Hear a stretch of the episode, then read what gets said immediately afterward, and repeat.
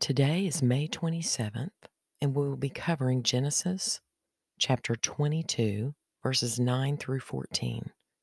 Welcome to When God Whispers. When they came to the place of which God had told him, Abraham built the altar there and laid the wood in order and bound Isaac his son and laid him on the altar on top of the wood. Then Abraham reached out his hand and took the knife to slaughter his son. But the angel of the Lord called to him from heaven and said, Abraham, Abraham. And he said, Here I am. He said, Do not lay your hand on the boy or do anything to him. For now I know that you fear God, seeing you have not withheld your son, your only son, from me. And Abraham lifted up his eyes and looked, and behold, behind him was a ram caught in a thicket by his horns. And Abraham went and took the ram and offered it up as a burnt offering instead of his son. So Abraham called the name of that place, The Lord will provide, as it is said to this day, On the mount of the Lord it shall be provided. From this passage, what can we assume about the attitude Isaac had toward Abraham and God? You know, we typically think of Isaac as a young boy when this occurred, but he was actually a young man, at least teenage years, and would have been able to fight off what might have felt like an attack. Why do you think he allowed himself to be bound and put on the altar? We know that faith without works is dead. How did Abraham display his faith to both Isaac and God? Has hmm. God ever met you in a time of testing or great need? How could you commemorate that time in your life? Father, I have to admit that I don't have the right words to share how these verses make me feel. Part of me is proud of Abraham and his obedience.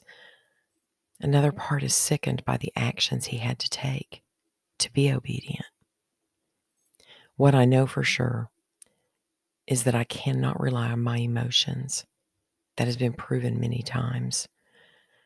You gave us emotions for a reason, but I know we can't make decisions based on strictly emotions. We have to make our decision based on truth. That had to be how Abraham was able to take the steps he did to be obedient to you. I know he loved Isaac very much, and I can imagine his emotions were screaming to save his beloved son. But he knew without a doubt the truth that you were calling him to sacrifice his son. Can't imagine the struggle that took place in Abraham that day and the relief when your angel stopped him. I can picture him untying Isaac and holding him close and trying to explain what had just happened. Isaac trusted his father, that was evident, as Abraham trusts you as a father, a creator, and as Lord. Isaac was raised knowing the trust Abraham had in you. What a testimony of faith Isaac witnessed that day. Help my life and my trust in you be a witness for those I encounter that they would see you in a new way. Help me be like Abraham and have complete trust and faith in you. Help me be obedient to you Help me see you, love you, hear you, and trust you more every day. Help me become more like Jesus and less like me each day. Thank you for loving me even when I'm disobedient. I know you love me, and not always what I do, but me.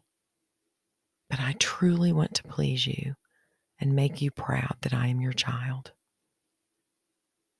In Jesus' name, amen.